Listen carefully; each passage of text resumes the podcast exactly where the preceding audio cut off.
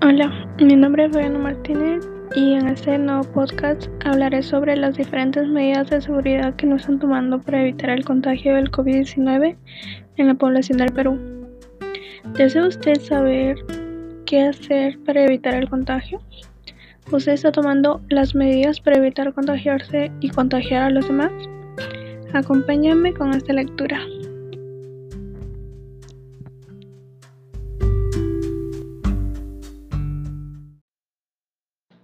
A lo largo de esta pandemia hemos visto varios afectados, entre ellos están los niños y jóvenes que se vieron afectados por el aislamiento.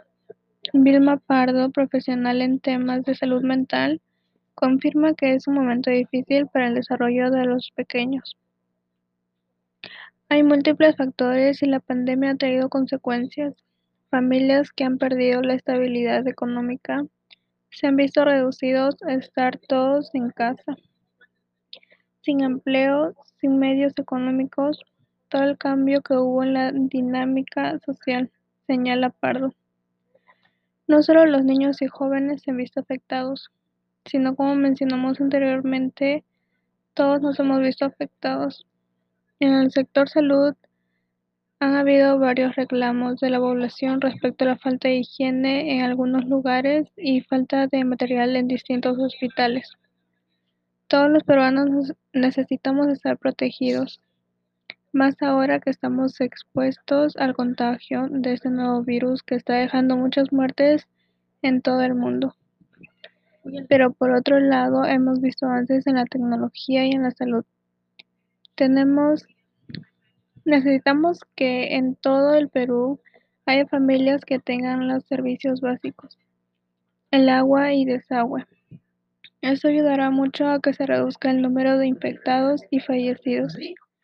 Respecto a los avances en la salud pública del Perú, esos son los son el aumento de la calidad en las instituciones de salud, el aumento del personal médico y la mejora en la calidad de trabajo de los trabajadores de la salud.